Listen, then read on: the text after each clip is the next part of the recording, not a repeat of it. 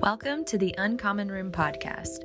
We're a group of women going through the motions of our 20s, yet we are all at completely different stages of life with a lot of different backgrounds. We want to have uncommonly candid conversations about things that we may not hear our friends and family talking about. So grab a glass of your drink of choice and join our conversation. We're so glad that you're coming along this journey with us. Hey everyone, your host Jesse here. Before we begin, um, we wanted to say that this episode was planned and recorded before any of the protests began a few weeks ago. It was originally planned with COVID 19 in mind and the different struggles that people may or may not be experiencing. Kelsey and I decided to listen to the episode before releasing it with a lens of compassion towards this racial justice movement. With everything going on, we wanted to make sure and speak to the fact that our experience with suffering as white women is different than our black brothers and sisters. We do not experience the same level of daily suffering and fear because we have privileges that black people do not. We will never understand the burden that black, indigenous people of color bear day to day. We understand that this is a limited perspective and that we will not cover everything within the realm of suffering right now. There are people who contribute their life's work to studying suffering and trauma and human responses to those things. This is simply our own perspectives as 25 year old white women with different types of struggles on the topic of comparative suffering. We also do not want to drown out the important posts and resources being posted right now, but we do feel that this could be a helpful tool for some people in this time. We want to recognize that this particular episode can be helpful as we deal with comparing our suffering to one another during a time where our world is covered in suffering and unprecedented challenges. We think that an important takeaway from this episode is that our response to other people's suffering can look a lot different from person to person. Everyone needs something different, but for all people, the first thing we can remember is to listen and show compassion. A compassionate, listening ear will cultivate a productive, fruitful conversation. Right now, more than ever, there is a pressure through social media and news outlets to respond correctly or do the right thing and feel a certain way in response to the social injustice in our system and even in response to COVID 19. But we believe that every person has the freedom to feel and respond in their own way. We do not have the right to judge how someone is or is not handling a situation. What we can control is our own personal response to what we are feeling and what we are seeing. Now is the time to do our own work. We are hoping that in this episode, you find space for yourself to feel and express your own suffering, that you learn how to have more meaningful conversations from hearing our experiences, and that your relationships with people around you can go deeper, knowing that we all struggle in some way, and in the end, we all need one another to make it through. Please reach out to us on social media if you have any questions or comments or want to discuss something that's said in this episode in more depth. Thanks for choosing to listen today, and we hope you enjoy the conversation. Kelsey Duncan, hi, friend. Hello. Welcome to the podcast. Thank you. It's nice to be back. I missed everyone. Thank you for being here. I'm honored to have you back. Um, Kelsey was on episode one and two. You should go check them out. Um, great episodes. Arguably but... the best ones she's ever recorded. Well, it's funny because I was about to say we've gotten better since we have gotten a lot better since then, to be honest. But I'm definitely joking. Episode one was a hit, and I still think about it and I still go back to it and suggest it for people to listen to. So, highly recommend episode one. Um, but, Kels, how have you been surviving quarantine? We're almost to the end. North Carolina is in phase one, so we're like slowly opening stuff, but well, it almost feels like there is not going to ever be an end sometimes. yeah. Like it feels almost like a pseudo end. Mm-hmm. Like I know things are opening up and things are becoming more permissible, but I don't really feel like I can actually do them. Right. So I don't know if it really feels like the end to me, but I think given the circumstances, I feel like I've been thriving in quarantine. Amazing. Um, I mean, there's definitely like losses for sure um, in this time, but there's been a lot of gains, and it's it's been a good time to just reflect and rest and be more okay with not being so busy. I have a really hard time with that, mm-hmm. um, and a really hard time with being alone and just sitting with nothing to do. So getting more comfortable with that has been really nice and healthy for me. I think um, spending a lot of intentional time with just a few people has Yeah. been good. So Um, like what people, like what other gains have you made? I don't know. you Just like how I curious. slipped that in there, yeah, don't you? Mhm, spooky. Um, well, the single girl of the friend group is no longer single. Hallelujah, let's go. Um, I found love in a hopeless place. You'd say one one might say that, and that's been a really fun addition to my life, and definitely during this time of um, isolation and quarantining. So Man, you deserve it. Thanks, Jesus. And yeah, shout out God. Um, well, today Kelsey and I are going to talk about just a a topic that I don't know. I don't. I don't really hear a lot of people talking about it, but I definitely, the more I researched it, the more I realized that I deal with this a lot. Um, it's something called comparative suffering, and there's kind of two parts to it that we're going to take today. And um, part one is just talking about there's this mindset that a lot of people have um, where you decide to hide your own suffering because you think it's less than somebody else's suffering. Um, you might think to yourself, how can I complain about what I'm going through when there's so much worse things happening in the world or happening to other people? Um, so that's kind of part one. And then part two of this, which we'll talk about in a little bit, is um, looking at someone who has a challenge and minimizing their experience compared to the rough time that you've had. So um, we'll kind of get there and dive more into that. But starting with the first part and just thinking about how we might think that we can't talk about our own suffering because other people have it worse. Um, I'm just going to start with a quote from Brene Brown, who is Bay. Our woman, we love her. our queen. I have read three out of I don't know how many books she has so far. Um, just this year and I she's just I'm totally in it right now with her. But this is the quote she has about comparative suffering. If there's one thing that I've learned over the past decade, it's that fear and scarcity immediately trigger comparison, and even pain and hurt are not immune to being assessed and ranked. My husband died, and that grief is worse than your grief over an empty nest. Or I'm not allowed to feel disappointed about being passed over for promotion when my friend just found out that his wife has cancer. She adds, the refugee in Syria does not benefit more if you conserve your kindness for only her and withhold it from your neighbor who's going through a divorce. So, um, those are just some examples that she gave in there that I think are very helpful to think about. But especially right now, as we're going through COVID 19, So relevant. this is really relevant. Um, when she says that fear and scarcity trigger comparison, like we're all experiencing fear, we're all experiencing um, a lack of something in our lives, whether that's work or relationships, and um, that makes us start to compare and look at other people to try and find some kind of answer of like how we should be how we should be responding right now and how we should be acting. Um, so I think that's one reason why I'm really glad we're talking about this today because it can kind of bring things back down to reality for us. But I guess we can start by saying like how do we how do we rank people's suffering? Like how do we even get to a place where we're, we think oh I my suffering is worse or their suffering is worse than mine. Yeah, because how can you compare situations that you've never even been in yourself? Right. Um, I've been experiencing this a lot, um, just like during quarantine. Like I said, I think this is so relevant right now um, because, like earlier, I mentioned that I feel like right now I'm thriving, um, which seems very counter to what I think most of everyone is feeling, um, and what I think I'm supposed to be feeling right now. Um, because compared to other people, like I haven't. I'm in school, so I'm pretty protected by that. I haven't lost a job. Um, I haven't lost a loved one. I haven't. I haven't lost much. Um, and so, the grief that I do feel over, like plans being changed or a trip that I was supposed to go on being canceled, like in comparison, like that doesn't feel as important at all. Um, and it's and it's not. I think I think it is pretty obvious that those things are very different.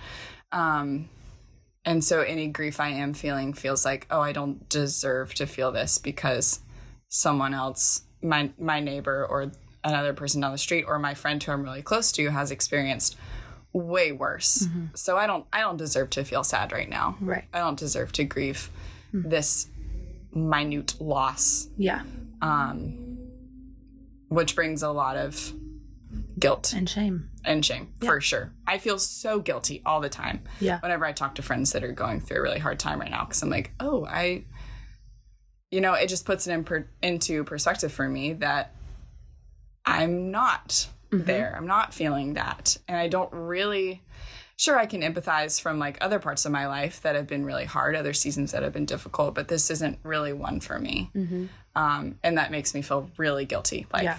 I should, I should be having a way worse time than I am. Totally agree. And I think that, um, you know, if you're on the flip side of that, where you're the fr- friend who's going through a lot, or you have lost a loved one, or you have lost your job, or whatever right now, um, I don't know. Like, I think you can, even that person is probably struggling with, like, well, I'm not, I don't have as bad a situation as this other person, or, um, you know, I think that, I think that there's, I don't know, I think that there, there is, this feeling of comparative suffering with every angle, whether you're the one that's, quote, not struggling as much or struggling more than the other person. So I think that there's a lot to that that we can unpack. But first, thinking about there are different levels of suffering or different calibers of suffering, right? So, like mm-hmm. your canceled plans and the pain you feel from that, the suffering from that is different or a little bit less than what someone may feel if their mom passes away from COVID 19. Okay. That's just how it is, right? Mm-hmm. But knowing those things, like, one, I think like that can put it in perspective for you. If you're the person whose plans are canceled, like, mm-hmm. you know, like, okay, in the grand scheme of things like this thing that is happening to me isn't isn't going to end my world and I'm going to get through it, you know. It's not as bad as something else that could be happening, but that shouldn't um you shouldn't feel the pressure to not feel that pain. Like that is still something that you're allowed to feel. Like you're allowed to feel upset that your plans got canceled. And just because someone else feels something way heavier right now doesn't mean that you should lessen your pain and feel guilty for feeling that way, you know. So I think that when we put those things together, like we can say, okay, here's my little pain, here's my friend's big pain. My friend's big pain puts my little pain into perspective and helps me see things differently, which I'm really grateful for. I can totally accept that, like, I'm thankful for where I am right now because I'm not there. But I also do still feel really sad that I can't go do this thing with my friends. Yeah. And that's okay. I'm allowed to feel that. Yes, um, totally agree with what you're saying. Um, I think one of my favorite, you and I talk about therapy so much, it's ridiculous. Every episode, Kelsey, you didn't listen to the last episode yet, but I literally stopped and I was like, I swear every single episode I have said something about my therapist. And here we are. Here we are again, episode seven. Let's go. I mean, when it changes your life so much, you can't help but to talk about it. It's like Jesus, you know? it really is. 100%. well, I mean, not really like Jesus. but They're yeah. very different. Anyways, um, yeah, one of the biggest things I've learned through therapy, well, really just one of the things I'm most grateful for, like with my therapist, is that she is always telling me, like, that is valid, your feelings are valid, and that's okay to feel the way you do. And then we get into, you know, how we can change those thought mm-hmm. patterns or whatever. But the first thing that she does is always validate my feelings. And I think that in friendships and all relationships of our lives, that's the best thing that we can do for someone whenever they might be feeling shame or guilt over suffering that they don't feel is important enough is to just say, that's valid. I hear you. It's okay that you're feeling that way. Yeah. Um, that's how we can combat shame in all parts of life. Um, is just validating the feelings of others um, and validating our own feelings, practicing that with ourselves for sure. And on another note of therapy, I had a hard time even getting myself to therapy because I felt like what I was feeling, the suffering that I had, wasn't enough to warrant an hour of someone's time or to potentially take a spot that someone else could have who was maybe suffering more than I was. Um, so, yeah, I, I minimized my own pain and thought, you know, even though I am struggling every day, like it's it's not enough. It's not big enough. It's not that big of a deal. Like I can handle it. I don't need this, um, or I don't deserve this, which is such an awful way to look at it. But um, I know a lot of my friends who have felt that way about therapy as well. Totally. And I think if you feel that way about therapy and you feel like you can't even go and pay somebody to listen to you, right. you definitely can't open up to your friends who love you and are there for you. Like, I think another thing that comparative suffering can do, a result that it can have is just in your friendships, like you feel this distance because you feel like your pain isn't enough to bring up to them, mm. even when they don't ask. So, like, a lot of times I if somebody doesn't ask me how I'm doing, I'm not going to tell them. And oh, that is amen, like sister. that's like you in a nutshell too. Like we both do that. We're like, I'm waiting for you to ask. Oh, how am I oh doing? My gosh. Um so and that is that is a part of this. Like that is a result of this. And so when we don't open up to our friends and we don't just come clean and say, "Hey, like I'm mm. struggling with this and I need you to know. You don't have to fix it whatever, but I need you to know. Yeah.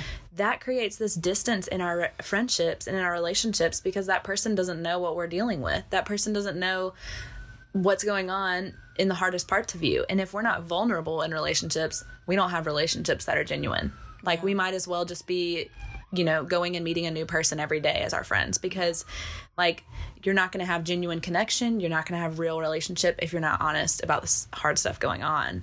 And so I think that is really detrimental and I think that's why a lot of friendships feel so shallow because mm-hmm. we're just like we're not getting there, we're not and it's not necessarily like I think for a lot of times like I'll blame it on the other person. Like I'll be like, well, like I will tell Steven, I'll be like, this this person, I just feel so distant from them. Like they're not reaching out to me.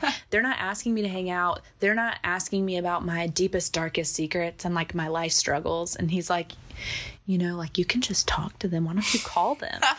and I'm like, yeah, totally okay. I uh-huh. live with my therapist. So I think like it takes a lot of courage. Like that's a big yeah. step. It takes a lot of courage to pick up the phone and call your friends and say like, hey, I'm struggling with this, but I think it's it's really important. But that's you know, that's the whole deal. Like mm-hmm. if we think that our pain isn't important enough and we don't we think they're going through something harder, then we're not going to do that. Yeah. I think for most people it's this doesn't apply to everyone, but I think for most people, it is very hard for us to talk about ourselves. Yeah. I hate talking about myself mm-hmm. unless someone asks me, you know, then, yeah. then I'll, I'll like offer up any information you want to know. But right. it's very hard for me to, like you said, be courageous and just offer up any information that I want to tell to someone, especially in, in like suffering. Yes. Um, ways that I'm struggling. But, that can be a very big gift to the other person as well mm. to know that oh she has hard things too and she trusts me with this information mm-hmm. and maybe they can find something in what you're saying to relate to and find comfort in or you're serving that person by letting them be there for you yeah you know that is always a thing that i have to tell myself is let other people be there for you mm-hmm. let other people share your burdens because I don't want to be a burden to people. Yeah. I don't want to overload someone who is also struggling with something else. Right. Um, but that's what friendship is. That's you're you're giving someone else the honor of of Walking holding those you. things yeah. with you. Yeah. Yeah, and going going even deeper into that, like I can feel like, and I think we all can feel like, if, oh, if I call them and tell them this, it's just going to be a burden on them. It's just going to like pressure them. But like, flip it back on yourself. Do you want to be the person that people call and like ask you and say, like, hey, friend, I'm really struggling with this? Does that burden you? Does that make you feel like, oh, God, I got to deal with this person? No, like for me, I'm like, come one, come all, bring mm-hmm. it on, baby. Mm-hmm. I love this. Even though I hate, I hate your suffering. Yeah. But I'm, I'm, I want to be that person that's there for you. So like why wouldn't the friend that you're going to feel the same way, you yeah. know? And so we do have to put it in perspective and remember that you know when we're when our brains are telling us like no you're too much and mm-hmm. no this is too, too big of a burden we have to fight that and kind of come back down and say no like i need connection right now i need someone to talk to about this yeah. and i'm going to do this for myself um, and yeah i think that it helps it can help the other person in ways that you're not prepared for. Like you said like maybe they're going through something and they need the comfort of knowing okay i'm not alone. Mm. like somebody else is dealing with shit.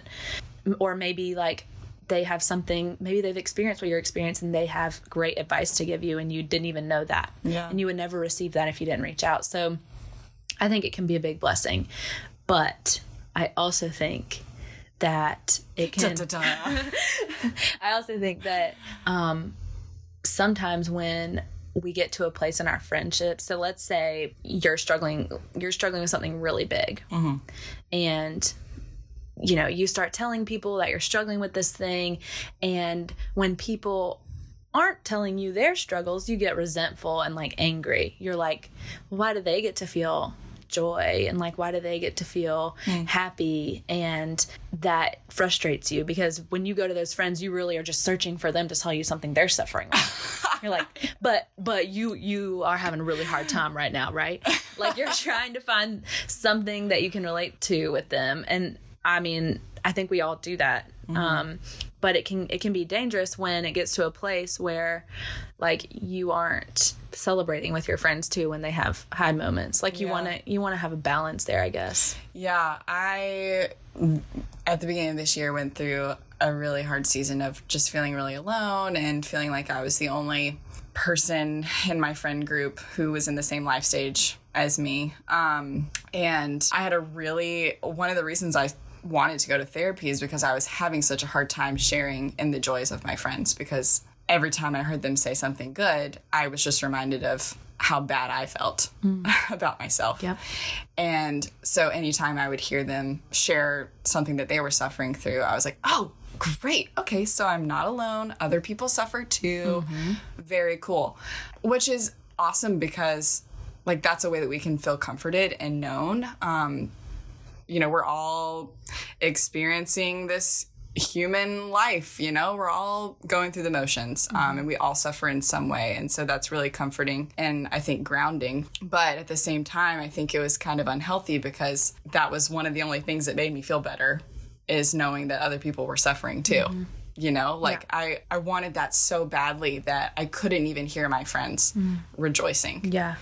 Um which really sucks because like that's not that's not who i am at all. Mm-hmm. Like i love sharing joy with my friends and mm-hmm. being there for them. And so i felt very like out of body. This is not me at all um Yeah, I think I, I feel like with this too. That this kind of reminded me of another podcast I listened to today. Shocker, it was Brene Brown. Um, but I think our like hardest, deepest, darkest moments are when we are suffering. So to relate on that level with somebody else is big time. Like that is big time connection. No matter where we are in in our life in our spiritual journey, wherever we are, we need that. We need to have those conversations. So I don't think you're like weird or crazy for feeling comforted by that. I think that's like a really beautiful and good thing. But yes, I do think it can become unhealthy when you're not like also celebrating and thinking about, um, you know, and being able to have those like joyful moments with friends. But also for yourself, you were in a place where like there wasn't joy. The only joy that there was was being comforted by pain, by other people's pain. Wow, it sounds really different. that sounds dark as It is. It is dark. You can admit that. It's fine. Um, but I think like the solution to that and the way that you kind of whittled your way out was just like finding little things and like being trying to find things that you're thankful for and like looking for opportunities to connect with people, like forcing yourself to do things that you know are going to bring you joy. Yeah. And I think that honestly like gratefulness and acceptance of your situation um, is the only solution to get you away from this battle of comparison and suffering, comparative suffering. Um, so, yeah, that that's some heavy stuff, dude. it's heavy shit man But I think a lot of people go there, and I think a lot of people have seasons. I mean, some more frequently than others, but especially if you're a very emotional person. But um, I don't think it's rare to experience what you experienced. yeah Okay, so let's move into kind of part two of this comparative suffering topic. So, this is the part where you look at someone having a challenge and you minimize their experience compared to a rough time that you've had. So, um, this is like another thing that I think a lot of us do, especially if you've experienced a big loss. Kels, give us your personal experience. Oh yes, um, yeah. So I I did this a lot in high school. Um, I mean, I still do it now, but when I lost my dad, beginning of high school, you know, a lot of people, a lot of kids complain about their parents, and um, every time I would hear one of my friends complaining, I would just like be fuming in my mind thinking to myself, well, at least you still have your dad, or at least you still have your mom. You know, you have both parents, whatever. Yep. Um, and that was definitely minimizing their pain. And I'm, well, I'm not saying that all teenage drama is um, worth being consoled, but you know, I, I definitely could have at least just heard them a little better and acknowledged that you know whatever fight they have with their parent that day like that is important to them. Um because everything's relative you know to whoever's experiencing it. Um and I've definitely learned that as I've matured, um, it's impossible for me to tell someone that whatever they're experiencing with family, any kind of pain is not valid um, or isn't worth them grieving or complaining about. Um, because who am I to say? Mm-hmm. Even though, yes, I've been through a big loss, and I think that can put a lot of other suffering into perspective for me and for maybe others that know that about me. Mm-hmm. That doesn't mean that I should minimize someone else's pain and say, well, you don't understand. You don't know what it's like. Um, you've never experienced pain this big mm-hmm. because that, that's not true. I don't know that. Like, Right. you can't tell someone else that their pain isn't as important as Yeah. yours. Yeah. Yeah, there's not like a measure. We said this kind of at the beginning. There's not like a measurement of pain necessarily. Like, there are bigger events that can happen than others. But when it comes to pain, like, first of all, it's none of our right, none of our place to judge other people's pain. Um, but also, like, we don't know the heaviness of the pain that they're experiencing. You know, maybe one of the teenagers who is complaining about their dad, like, has been abused by their dad and they have to live with that, but they're not saying that, you know? And so they're, I think that's why we have to come into every single conversation with every person, even if they're a stranger, with complete compassion because you have no idea what's going on behind closed doors. And, um, to compare suffering is completely unfair. Like imagine somebody else who can who might they might think that about you like oh they lost both of their parents and they Yeah. you would say you lost your dad and they'd be like yeah well you don't you still have your mom you know so Yeah. like there's there's always like this this extra caliber that you could go but again I think when it comes to pain it's our responsibility to show compassion and to invite people in rather than like putting them down. But i can't i don't ima- i don't know what it feels like to be you know in your place. And so i know that like that process has got to be really challenging you know? And it mm-hmm. takes a lot of work to accept other people's pain. Yeah, well, I think now I now having gone through something traumatic like that, as I've again as I've matured, I've been able to channel that into empathy rather than just like automatically jumping to comparison. Um, having gone through something with a parent or with a close family member, like now if someone shares something with me, then I can be like, oh yeah, like I've experienced pain. I've experienced really extreme pain. Um, and so like I can relate to this. yeah And um I think that's a, a great way to we we say in occupational therapy we coin it therapeutic use of self. Uh, yes. Using using your own experience to relate to someone else um, and to make them feel like they're not alone. Yes. Um, so yeah, I, that's the healthy way I think to to take an experience that you've gone through, to take suffering that you've gone to gone through, to use it for good, Yeah. for someone else. Um, Well, can I just say thank you so much for sharing all of that because that is a really deep journey that you had to go through and it's really brave of you to be able to say like I I judge people for their pain because I was feeling like they didn't know what I felt like and then for you to also be able to like get to a place now where you can just like look back and speak speak to that is really big. So thanks for sharing that. oh, thank you. I'm also not perfect at all. No, like, you're not perfect. Still, She is not perfect, I'll tell you that. I, I'm just kidding. But no, it is. I just want to acknowledge that it takes a lot of courage and strength to be where you are now and for you to say those things. So thanks. that's really sweet. Thank you. Yes. But going off of what you said about, um, like using your pain to comfort other people. So Yeah. that is another part of this um, comparative suffering section we're talking about here. So for me, this is like my go to response to people's struggles. Okay. I swear, when people come to me and they tell me their struggle, I'm like, oh my gosh, I'm so sorry to hear that. I went through the same exact thing. Or I feel, I felt really disappointed too whenever this happened to me. Uh-huh. And I just immediately go off and talk about a story that happened to me because really and truly, like at the core, like that is me trying to connect. That is my like Enneagram 6 trying to mm-hmm. be a loyal friend, trying to like really like feel what you feel. Like I want to go through the depths with you, and that's what that is. Mm-hmm. But it's not appropriate. Like it doesn't work. So not, not always. Yeah. no, and I think some yeah, I think sometimes like there are a few times where it can work, and I think it really like you have to be very careful. But before you go into talking about what your experience has been there has to be like this compassionate listening ear to that person before anything else. So you listen to them you let them talk you let them explain how they feel you let them cry.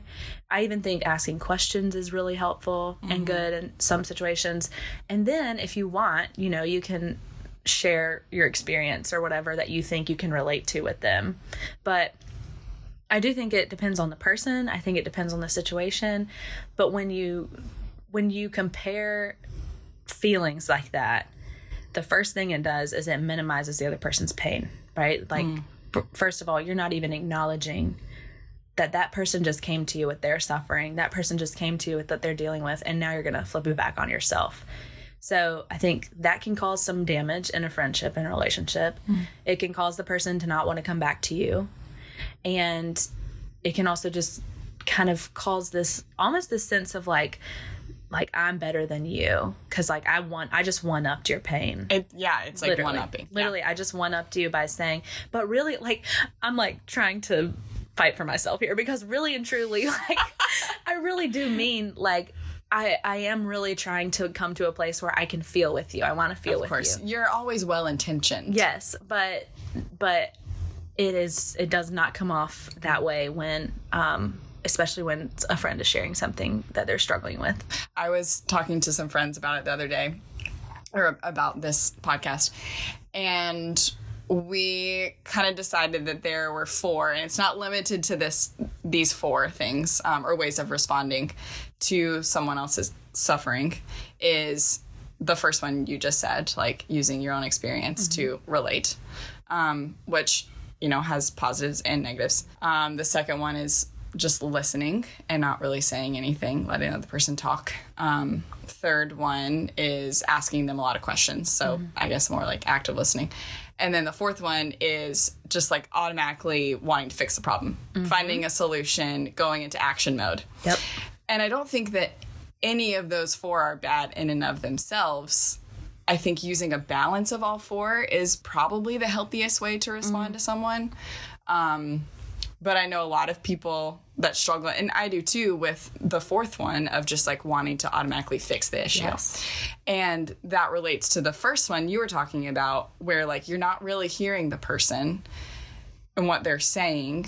You're just automatically like, oh, this is something I've gone through too. Or, okay, how can we fix this? And the person's just sitting there like, well, I just want you to acknowledge Yeah, before we fix it, can you just like listen to me real quick? exactly. So I think uh, the first step is just to listen, yep. to sit quietly Mm-hmm. and not automatically start making comparisons to things that you've gone through, which I tend to do as Yep. well. Um, but just taking what they're saying as new information and something completely different. Mm-hmm. Um, and then asking them more questions about it, getting to the root of how they're feeling. And then I think some people respond better to using a related story, and Yeah. some people respond better to fixing. Yeah, I think that you, I don't know, I feel like it's like, it's not always going to be a balance of all four because there are some people who do not respond well to certain things. Like, Yeah. I didn't know this about my husband until I got married to him, but like when he struggles with stuff, okay, I am a fixer, like 100%. I want to, like, here's the problem, here's the solution, done.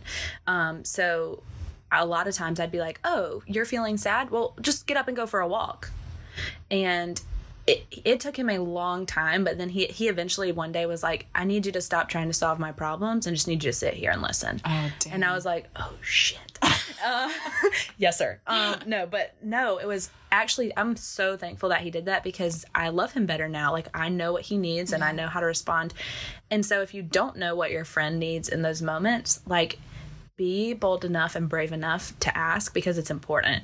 So, like, if Kelsey came to me and was telling me a struggle, I would listen first always. You do not need to say anything first. Like, mm. listen, listen, listen. And then I might even ask her, like, do you want my advice or do you want me to just listen some more? Yeah. What do you need in this moment? What do you need from, me, right now? Yeah. You know, and I think, I don't think anybody would ever respond negatively to that question. Yeah. Like, I think people would be like, oh, that's so sweet. I mean, there might be an occasion where somebody's like, I don't really know what I need.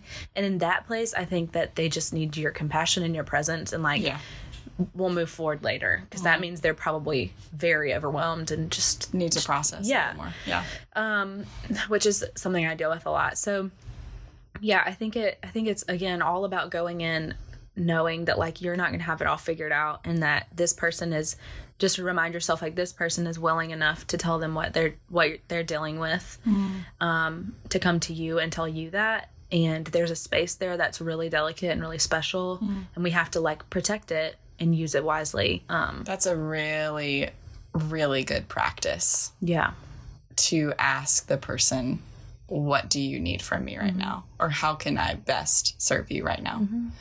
Um, which I think a lot of us don't do because we automatically go into one of those four things or, you know, just wanting to fix the problem for them. But I'd say in my experience with sharing struggles, I really just want someone to listen. Yeah. Um and it depends on who who i'm talking to as well. Like i know that you you in my life you're one someone that gives really good advice. And thank you so much. i don't always take it but no, not not always. No. I i do i think that you are very wise and so you're someone i look to for advice. Another friend that might not be what i'm looking for from Yeah. then and so giving me the permission to say what i need from you gives me the power in that moment yeah um, and that's what we can do for other people as well. I think that's an even deeper level of vulnerability. So it's like the first step is the fact that like you came to me and you told me what you're dealing with, what you're suffering with. The I think for me it even makes me feel like there's a I have to jump off another cliff to tell you what I need in this moment. Like for some people, like even for you, I feel like it was easy right now for you to just say, I know that I need this from these people. Yeah. But for me, like it's gonna be a whole nother thing for me to tell you how I'm feeling or what I need, not how I'm feeling. Um so like I have to then sit there and think about what I need. Like it's really hard for me to ask for a hug. Like maybe I just need a hug right now, but that's like really hard for me to ask for because that's very vulnerable for me. Like for other people, it might not be. Especially vulnerable. when you feel like you're inconveniencing the person by asking them. Totally. There's the something. exactly. There's like the initial that's my inconvenience. issue. Yeah, there's the initial inconvenience of like, hey, I'm telling you my shit right Uh-huh. now, and then there's the inconvenience of also I'm gonna need you to hug me right now, or Mm-hmm. I'm gonna need you to give me some advice. Like, those are that's just like another one. It's another struggle. like it's another thing, but also it's going to be better. Like it's Mm-hmm. going to make things better. I think like the more vulnerable you get, the more honest you get, the deeper that connection's going to go. Like just like with my husband, like I know him deeper now because he told me what he needs in those moments. So, And it requires a certain level of self awareness for sure. totally. Um, which is something that I've really had to practice over the last like two years of my life. Like, I typically am not good at saying what I need. yep. Um, but I've had to learn how to stand up for myself because there are definitely moments over the last two years where I haven't gotten what I needed because I didn't speak up and say it. And now I understand the value of stating your needs and knowing yourself well enough to know what you need in a certain moment. Of course, that's hard. I'm not always good at that, but that's something that you need to do for yourself. Yeah. For if, sure. If you need space and time to do that, like you can say that in that moment. Like someone's like, "What ca- what can I do to help you right now? What do you need?"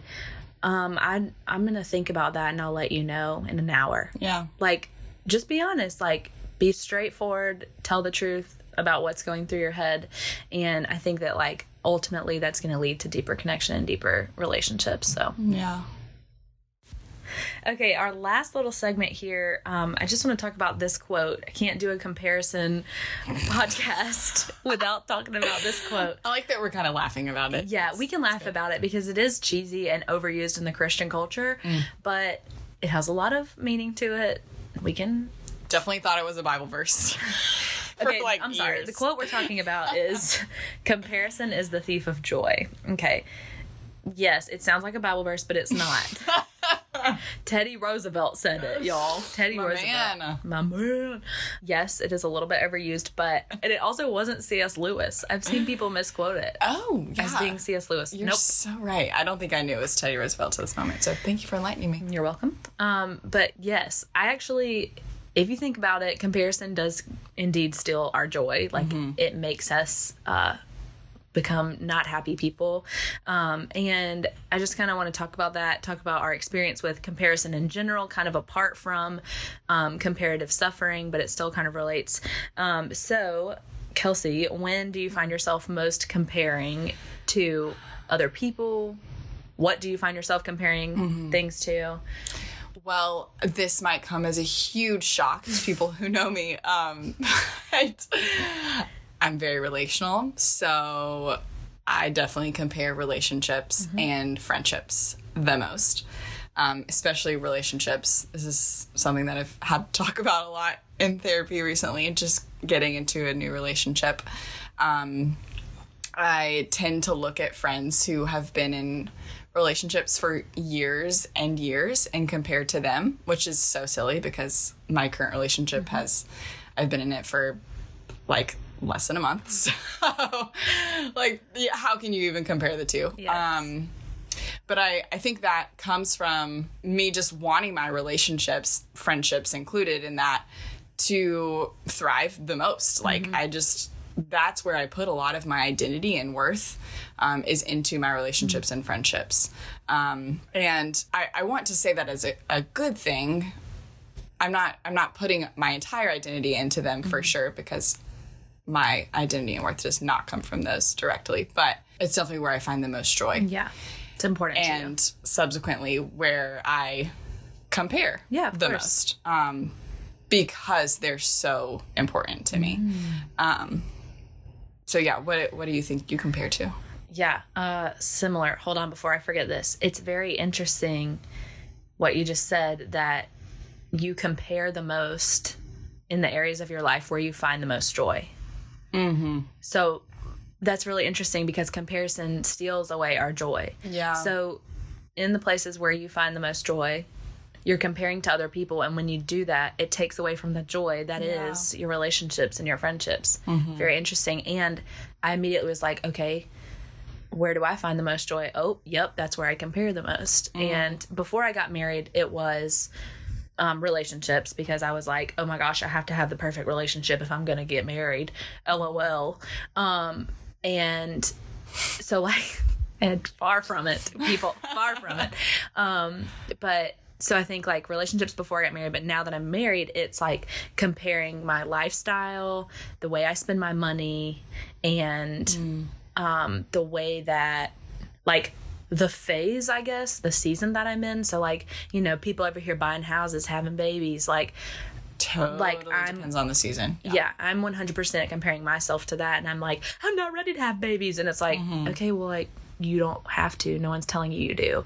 But I definitely compare to other people. And I'm like, well, if I want to be a young mom, then I have to blah, blah, blah. You know, like, it goes into this huge um, rabbit trail. So, and that's where I find the most joy is like with Steven and with like being secure in our in our family and like like it makes me so happy to feel like I know what's what's going to happen. I know what season is next. I know where my money's going. Like all of those things like make my again my Enneagram 6 heart really happy. Yeah. Um so that's where I compare the most obviously. And it's also where I find like the most like I find that I get the most frustrated with myself.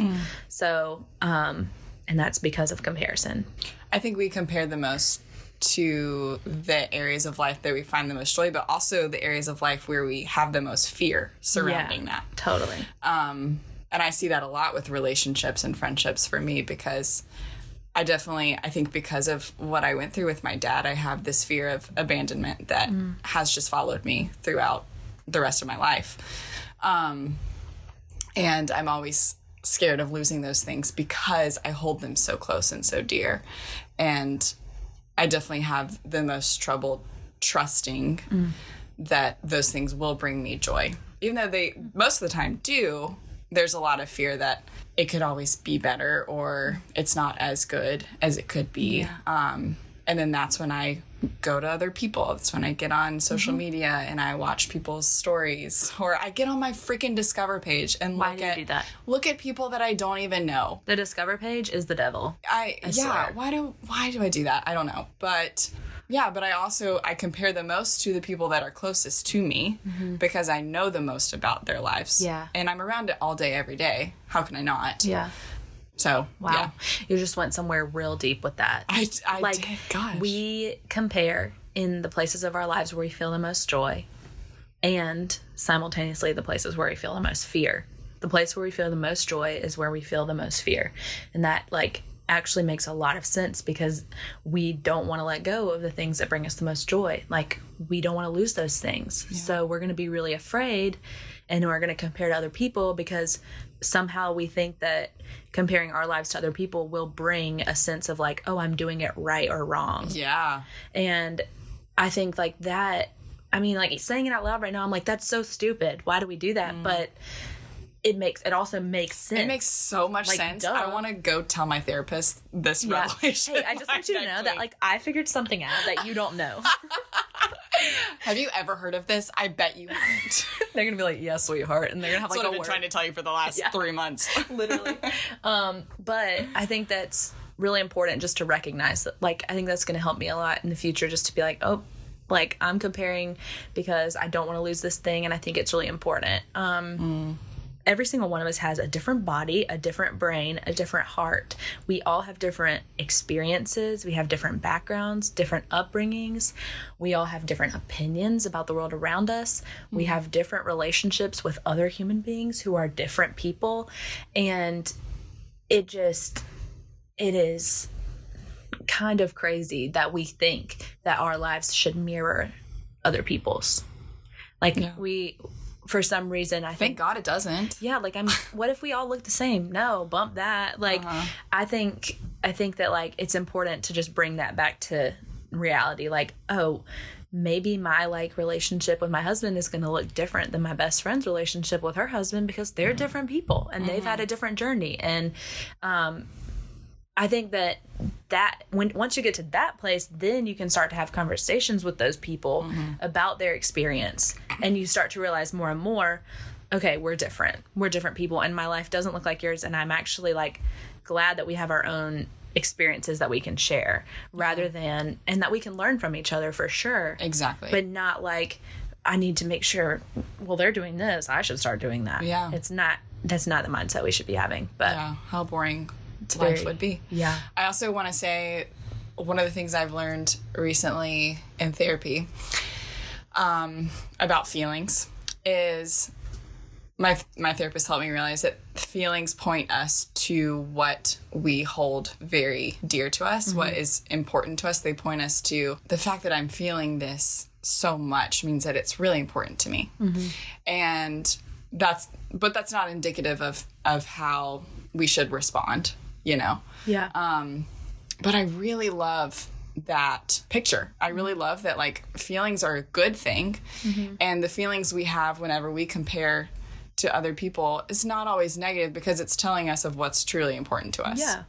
And what but what's really important is how we respond to that and how I think deep we let that affect us and take us away from the joy that we could be experiencing Yeah. if we just let shit happen Right. the way that it's supposed to yeah. and we were grateful for what we have, what's in right in front of us, and we lived in the present, which I have a super hard time doing. So the way that we live, um, even with comparisons thrown in our face all the time via social media, um, like the way that we live in this world and in this place is we train ourselves to become grateful for where we are and the place that we're in. And even if you're not ready to be grateful, like acceptance, kind of like we talked about with body image, like mm. it doesn't have to be this like, oh, I love my life and everything about it, but like just getting to a place where you do recognize the beautiful things and the great things that you have, mm-hmm. but also like you accept like this is where I'm at and I'm supposed to be here. Like there's a reason why I'm in this place. And then when you look at other people and you are faced with comparison because it's going to happen, you then can shift from a place of like, ugh, I need to be like that to they're like that, which is great for them. I'm like this, which is great for me. And then we move on from it. Yeah. Um, Because there's also always going to be someone that's comparing themselves to you totally. and thinking, like, oh, I wish I had what she has. So that, mm, I mean, not that that should be the thing that makes us feel better about ourselves, of course, Yeah. but like, it's never, someone's always looking at you thinking the same thing. Yep. It's an endless cycle. And this is not something that any of us are ever, ever going to master mm-hmm. and say, well, I just don't deal with comparison anymore. Like, Oh that, gosh, no. that's never Absolutely. going to be true of any of us. Yeah, and it goes back to what we said with comparative suffering. If we realize and remember constantly that every single person around us is flawed, and every person around us is ha- they have struggles, mm. they have pain, they have fears, they have Yeah. joys. We're all human. We're all equal. Like if we can start to preach that to ourselves really often, then I think we'll get to a place of comfort and I think we'll get to a place of acceptance with like the season that we've been dealt and the hand that we've been dealt, even if it's shitty, because we can still mm. find connection in those places because other people have experienced pain and have experienced suffering. Damn. Mic freaking drop. Let's go. Let's go, baby. Way to round that out, Jess. Thanks. Uh, well, I'm really thankful for this conversation. I think it's extremely applicable right now, personally, for me, Yeah. but also for um, the world around us and everybody dealing with the same humongous struggle, which is a world pandemic. So I think that Unprecedented, one might say. Yes, completely. Um, okay, so I have one last question for you, Kelsey. This is my. God, I'm always scared of this. I know everyone's always scared when I ask them a question. They don't know the question before the show starts, but then they always answer answer. An- Ansler. okay, they always answer it really well. So here's your question. I think you're gonna like this. Oh, God. Okay. Okay, favorite album of all time. And your favorite album right now. Yes, I'm giving you two opportunities. So the reason why I'm asking Kelsey this is because one time a few months ago we found out that both of us listen to music th- the same way. Yes. We like so a lot of people will find like all the most current songs and listen to them or they, you know, listen to a bunch of artists at the same time. No, no, no. Kelsey and I both no, no, no. we like one album will come out like I don't know, Lover by Taylor Swift, and we will listen to that album until we're tired of it. So Mm-hmm. probably four or five months, maybe even maybe less than that. It depends on the album. Well, it's But- until the next album that we like comes out. Exactly. So like every time I get in the car, that's the album I'm going to turn on, unless I'm listening to a podcast, of course, like the Uncommon Room. um, but so like I'm asking you this question because I know that you listen to albums all the way through, like I do, and you listen to albums for an extended period of time. Um, I know you know of a favorite album of all time. You're welcome. I'm giving you an easy question. You are. And I'm also giving you the opportunity to give me two favorite albums. So, favorite album forever Okay. and favorite album right now that you're into. Okay, I do like this question because it's easy to answer, but I don't like this question because it's gonna make me seem like the most basic bitch on the face of this planet. I knew it. I knew it. Uh, um, gosh, I really want to be cool and give like an obscure Totally. artist or album, whatever, because I'm I like know so much about music, but that's just not true.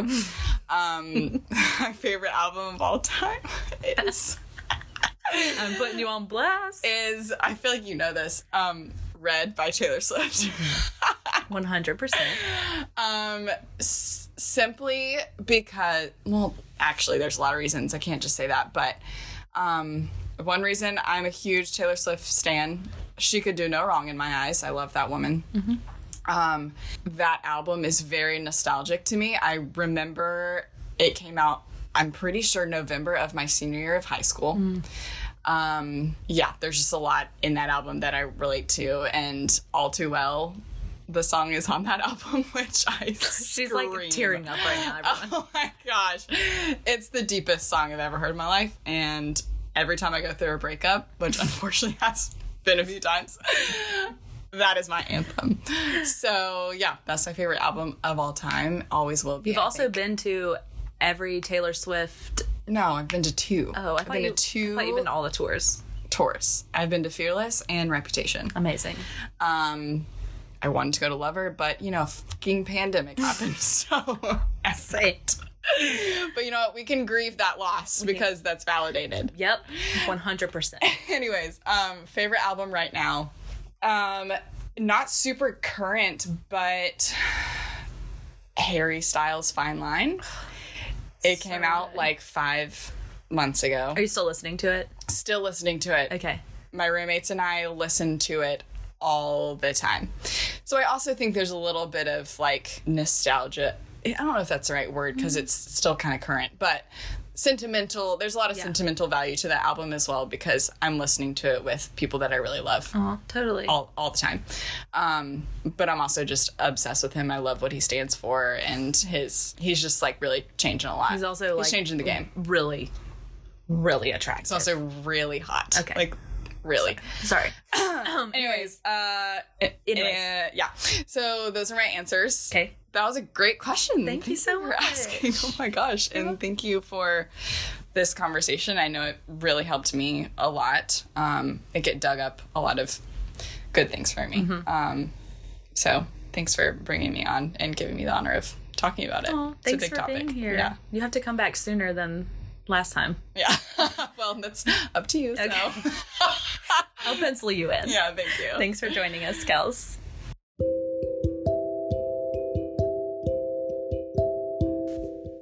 Thanks for listening and inviting us into your space today. Before you go, I wanted to tell you the three best and easiest ways to show our podcast some love. First, you can follow us on Instagram at Uncommon Room Pod. That's Uncommon Room P O D. We would love nothing more than for you to slide into our DMs and let us know suggestions for topics or recommendations on how to make our podcast better. The second way is to share any episode with family or friends who would be encouraged to hear our conversation. Maybe one of the episodes can even be a catalyst to a conversation that's been too difficult to bring up out of nowhere. Finally, we'd love for you to rate us on the Apple Podcast app and give us five stars if you think we're worth it. Thanks again for listening today. We hope that there was something in this episode that you can take with you, and we challenge you to continue the conversation with others. Talk to you soon.